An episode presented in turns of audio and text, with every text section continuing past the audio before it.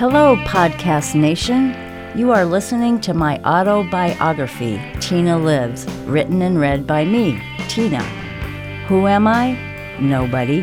But when asked the simplest questions in life, like where are you from, there was never a simple answer. So I decided to jot the answers down in a book about growing up hippie, surviving the South, and getting the hell out, which is why Tina lives. Final episode of Tina Lives. 1986. The insidious stress of second chances.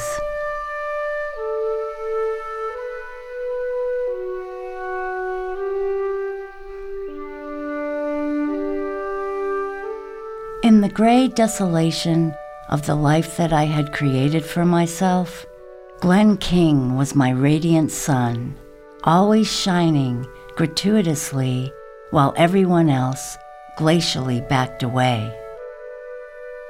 Glenn and his lover were taking a vacation from their relationship, and Glenn rented a small place of his own in the Tony neighborhood of Hillcrest. He magnanimously offered me the guest bedroom if I promised to stay off drugs and make a new start for myself. I couldn't believe my luck or the naivete of the both of us. But I promised him I would because that is what I always promised. The bedroom he adorned for me was very gay fancy and decorated in Asian style, but without the expected use of reds and golds. He chose the trendy yuppie colors of the day, tan and beige, with only a hint of red in the cherry blossom parasols, which were held like cut flowers in a large oriental vase. The bedroom was so sophisticated that I couldn't resist the urge to get high in there because I thought for sure it would make me feel grand and magnificent. My naivete still clung to the notion that I could be a suave and debonair junkie, which is what I had always wanted to be. Unfortunately, none of that was true, and one shot led to another, which exposed my crude and unrefined disposition and left me feeling dirty and oh so typically destructive in this home of second chances and gentle beauty. Glenn, my most loving and forgiving mentor, had no choice but to kick me out.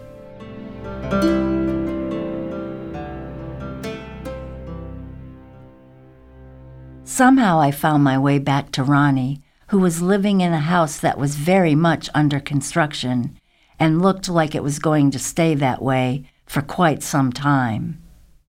He was trading carpentry work for a mattress on the floor, and out of love and desperation, I joined him.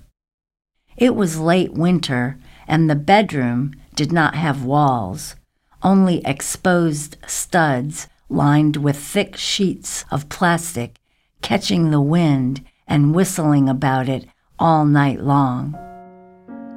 The room was always cold and it never felt clean. It smelled unromantically of stalled out dreams, damp sawdust, and mildewed sheetrock. The roof overhead did very little to disguise the truth of our homelessness. The chill in the environment seeped into the bed and the sex that I was having with Ronnie. Against my desire, our relationship, if you could call it that, had grown quiet, distant, and perfunctory. The all encompassing hugs that Ronnie used to give me were gone, and I would try so hard to melt in his arms but he was stone cold. He used to look at me like I was the most beautiful woman in the world, but not anymore. He looked at me like I was a shadow, not really there. And I couldn't tell if it was the drugs or another woman.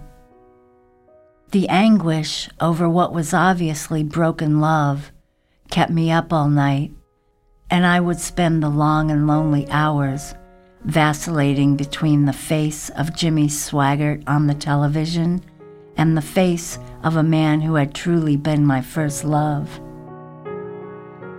As he lay there looking so beautifully asleep, I would meditate on his soft features, trying to find the answers.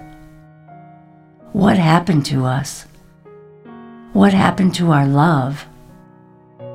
I would beg a God, if there was one, to please give him back to me the way it had been in the beginning.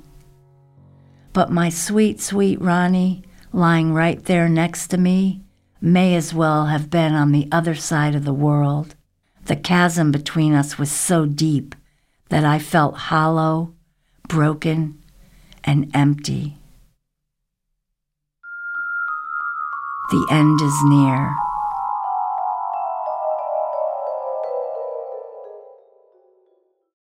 We played the charade of lovers until one particular night when Ronnie came to get me after my shift at JoJo's. Settling into the passenger seat of the car, wearing my brown polyester dress with an accent of orange and reeking of hash browns and bacon, I witnessed the end of our love with my own two eyes. Not a word was spoken as I sat uncomfortably, tussling with the stiff black apron that was still attached to my waist. I knew something was up because of the sharp, prickling bush of nerves that was stinging my behind, making me uneasily aware. Finally, after forever, he turned and looked at me as if I were a complete stranger. Physically, Ronnie looked very different from when I first met him. His thick, sultry body was much skinnier now, and the blotchy, telltale signs of drug abuse marred his once smooth complexion.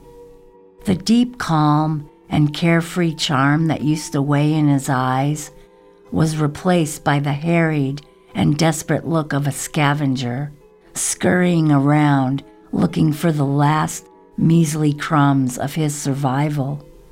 Ronnie himself had become a stranger, but I didn't care because I loved him.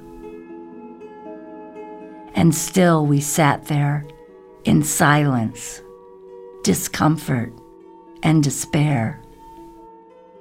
The rejection that had been creeping up behind me was here now, and my shoulders collapsed forward, trying to form a wall of protection around the wretched emotions that knew more than I. A disabling lump of garbled words welled up in my throat, and sadness and anger erupted in my belly, but still, no words. Ronnie kept looking at me as if he wanted me to be the first to speak, but I wouldn't do it. I had my pride, my love, and my desires, and I didn't want what he wanted.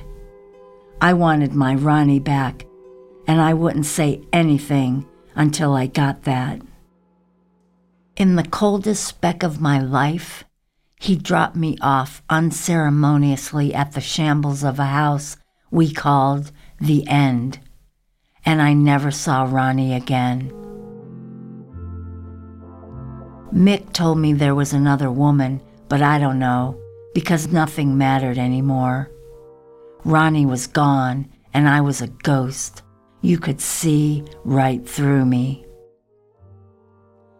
I was only allowed to spend one last night in that house, and I sat alone on the bed, in the dark, re-watering the cigarette filter that had once held a good dose of drugs.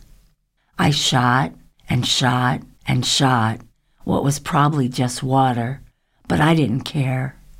My feelings were stiff and comatose, and I would not allow them to have any meaning. I just sat there, staring off into the future and into the past. I thought about this house on 19th Street, I had only been to this part of town once or twice before, when Lil and I were young and innocent. We used to come here to get high with a family of boys, and I had a crush on the younger son, Red Eye. His looks were the combination of Tom Petty and Robert Plant, and he was quieter than a Sunday morning. I thought about Charlie Rose, a journalist who had a late night talk show. I used to watch him as much as I could. He seemed so smart, which made me feel smart and he spoke in slow, precise tones that I found gentle, like a lullaby.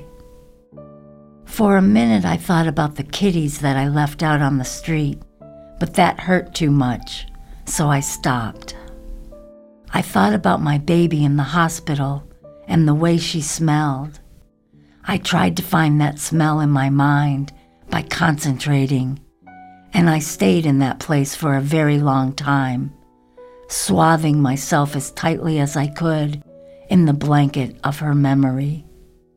I thought about how my body was tingling with the sensation of rejection, and yet I couldn't cry. My insides were hard with tears that wouldn't flow, and I tried to make myself scream out, but nothing happened. I just sat there in the dark, numb and deflated a calloused knot of emptiness. And I could not think about Ronnie.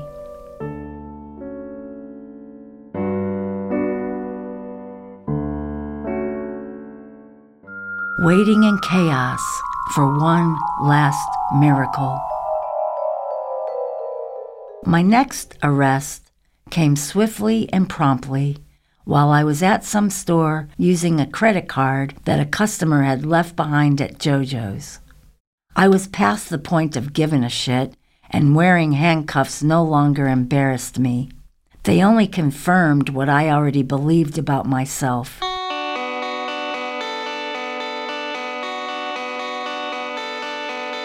A loser of epic proportions. Restrained and bound by my own stupidity.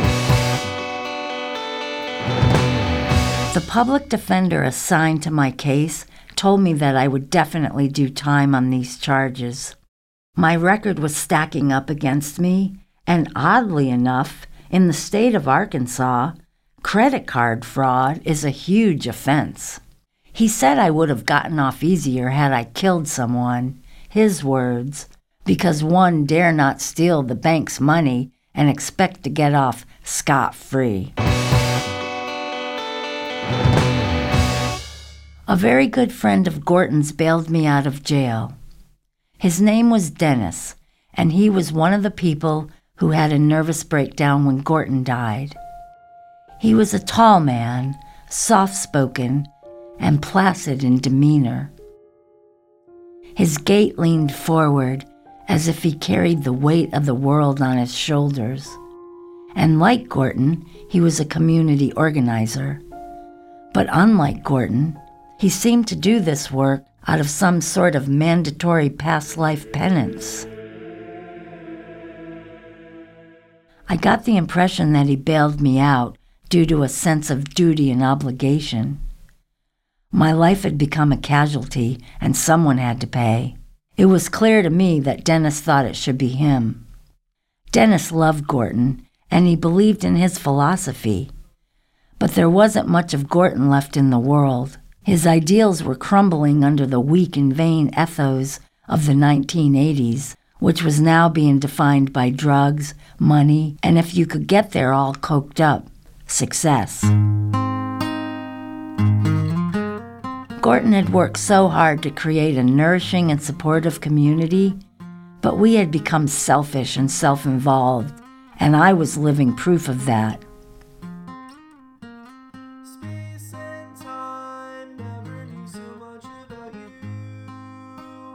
I lived with Dennis for only a short period of time, trying to behave and trying to pay him back the bail money.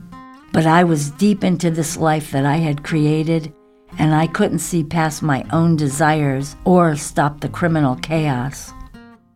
I couldn't do it for myself, for Gorton, or for anyone.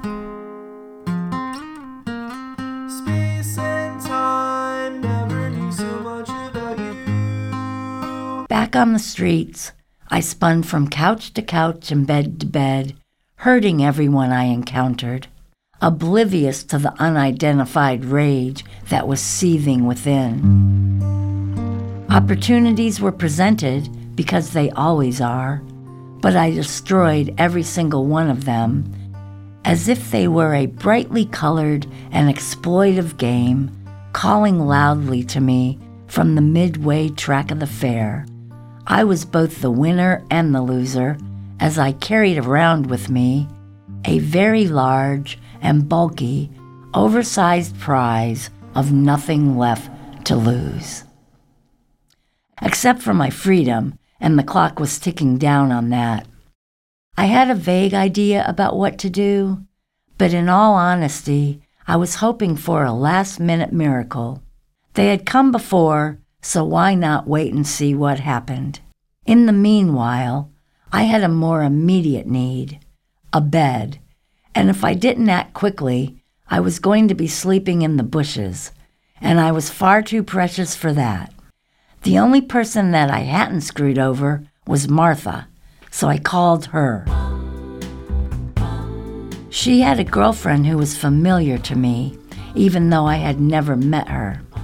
She sat with her eyes to the ground, still and subservient, her body perched in anticipation of Martha's next desire.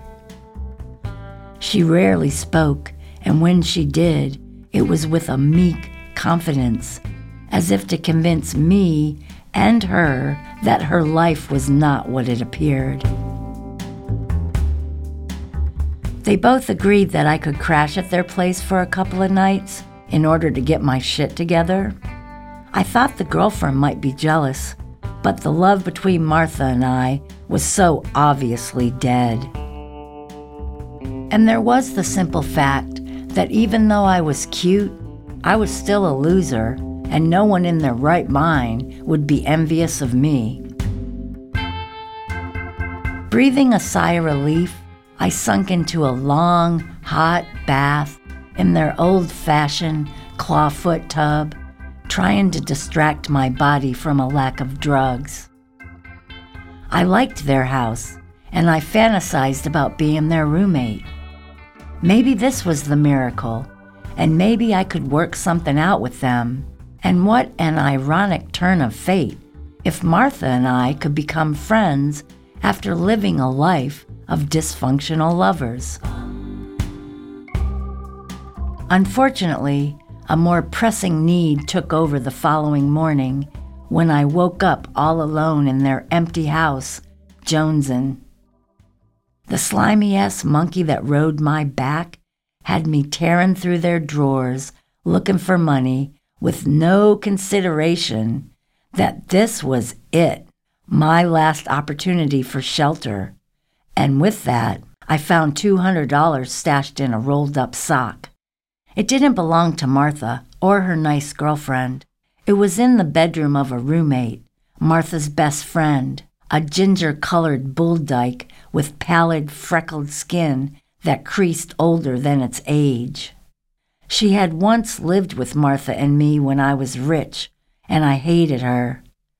She took advantage of my generosity and disgusted me one day by telling me that her girlfriend's crotch was green. The girlfriend had some kind of STD, and I thought it was rude and disrespectful to speak of her that way. I had no qualms about stealing her money because I thought finding it was an affirmation, confirming the vague decision that I was in the process of making. Martha's house was in Stifft Station and she lived right across the street from my old hangout, the 7 Eleven. When I walked out her front door for good this time, I felt like I was participating in a game of Karma Go Round the Roses. Martha owed me, that was a fact. I had been the financier of our abusive lifestyle together, but after today, I considered the debt paid. I walked across the street to 7 Eleven to get a carton of cigarettes, feeling the rush of cash in my pocket and the consequential buzz of truly hitting rock bottom, when lo and behold, as if I were on a tying up the loose ends of my life tour, I ran into Joe, who I had not seen or heard from since I gave birth to Lindsay. He was still pudgy and, dare I say, still cute, arousing in me curiosity. We stood face to face in the parking lot, emoting mild discomfort, waiting to see who was going to speak first. He broke the ice by asking me to lunch, which, by the standard of lifestyle I led, was incredibly outlandish. But not having a single plan for the day, and of course being curious, I accepted. Sitting across the table from him at Shoney's Big Boy was a stunning and surreal appraisal of what my life had become. A couple of years ago, I would have been ecstatic, ecstatic to be here with him. But today, my only thought was, what the, what hell, the does hell, he, does want? he want? And that is when the dullest of light bulbs went off in my head. Holy shit! Was this the miracle? Did Joe want me now that I was a wreck of a woman? Jesus Christ, the irony. He probably did. I watched him intently as he droned on and on about how sorry he was that he did not come to the hospital. He asked me a million questions about the baby, and I answered what I could. He told me how much he respected me for the way I handled the adoption.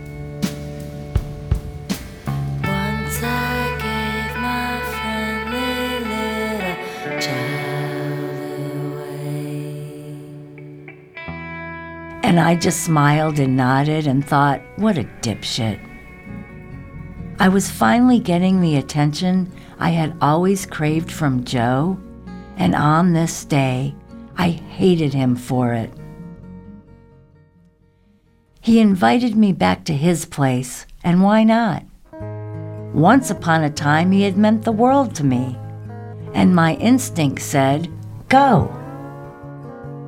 We smoked pot, had sex on his floor, and for one fleeting second, I felt close to him.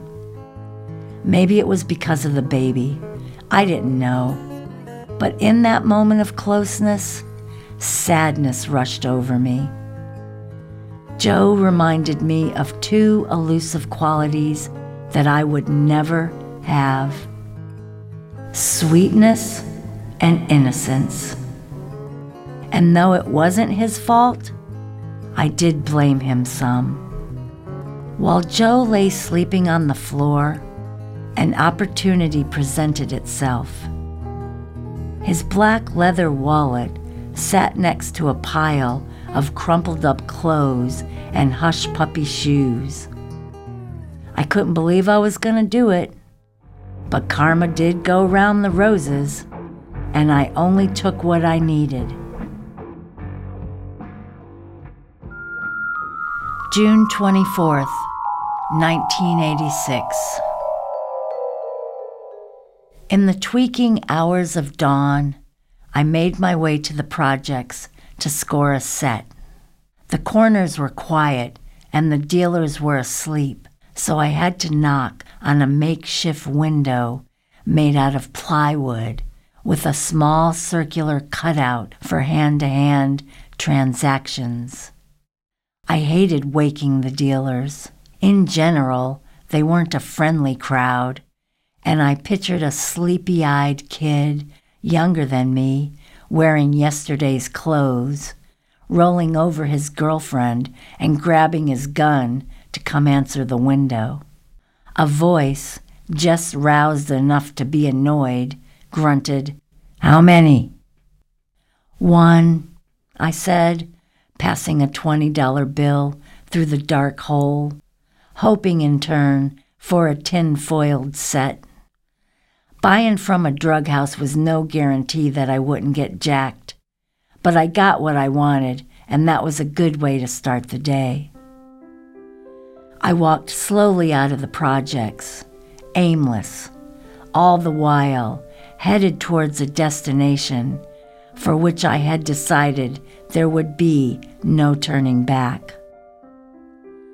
The streets were foggy with a cooled down humidity, and I listened for any car to drive by, hoping it would be a cab or, honest to God, that last minute miracle I kept hoping for.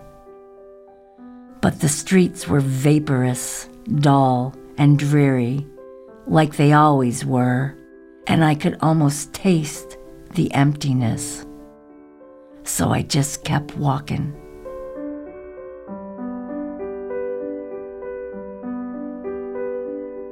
In the big scheme of things, the crimes for which I had been charged weren't great, and they could all be explained away if everyone involved pleaded honesty, including myself, to their part of the story.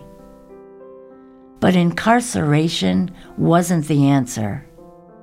And as fearless as I was when it came to buying drugs, I was scared shitless of a jail cell.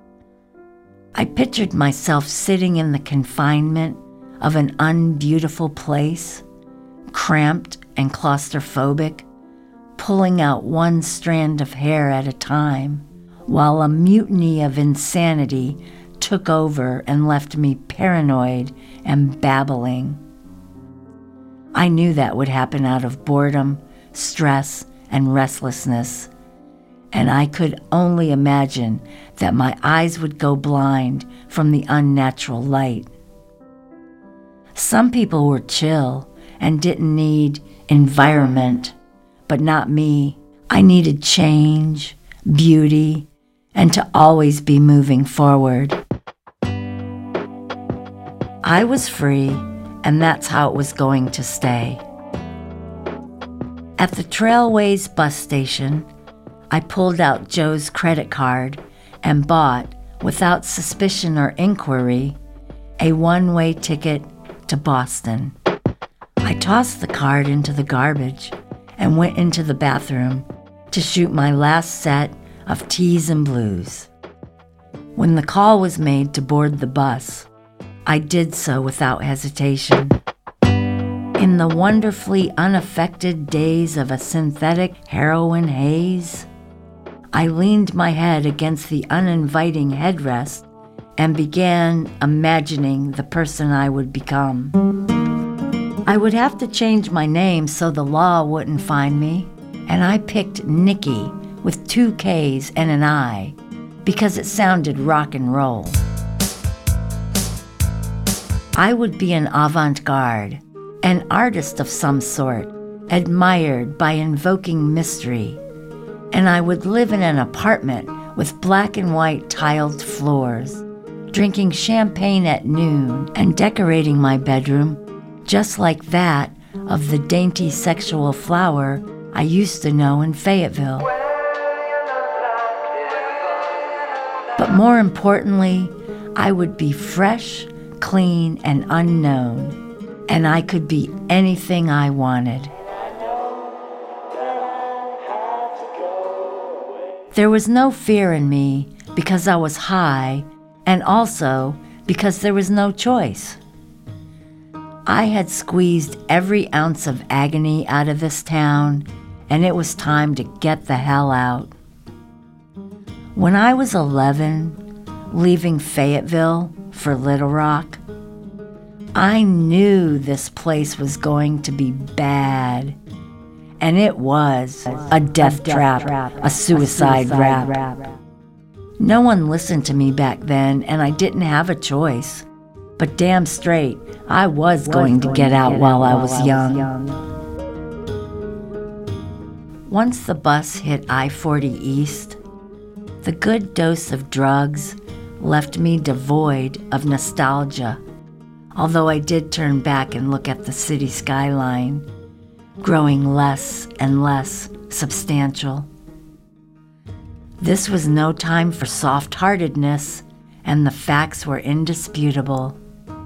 I was leaving Little Rock the same way I had left my family when I was nine years old alone and without goodbyes, and with the same valediction that I held secretly back then. Goodbye and good riddance. You won't keep me down because I'm a free girl now.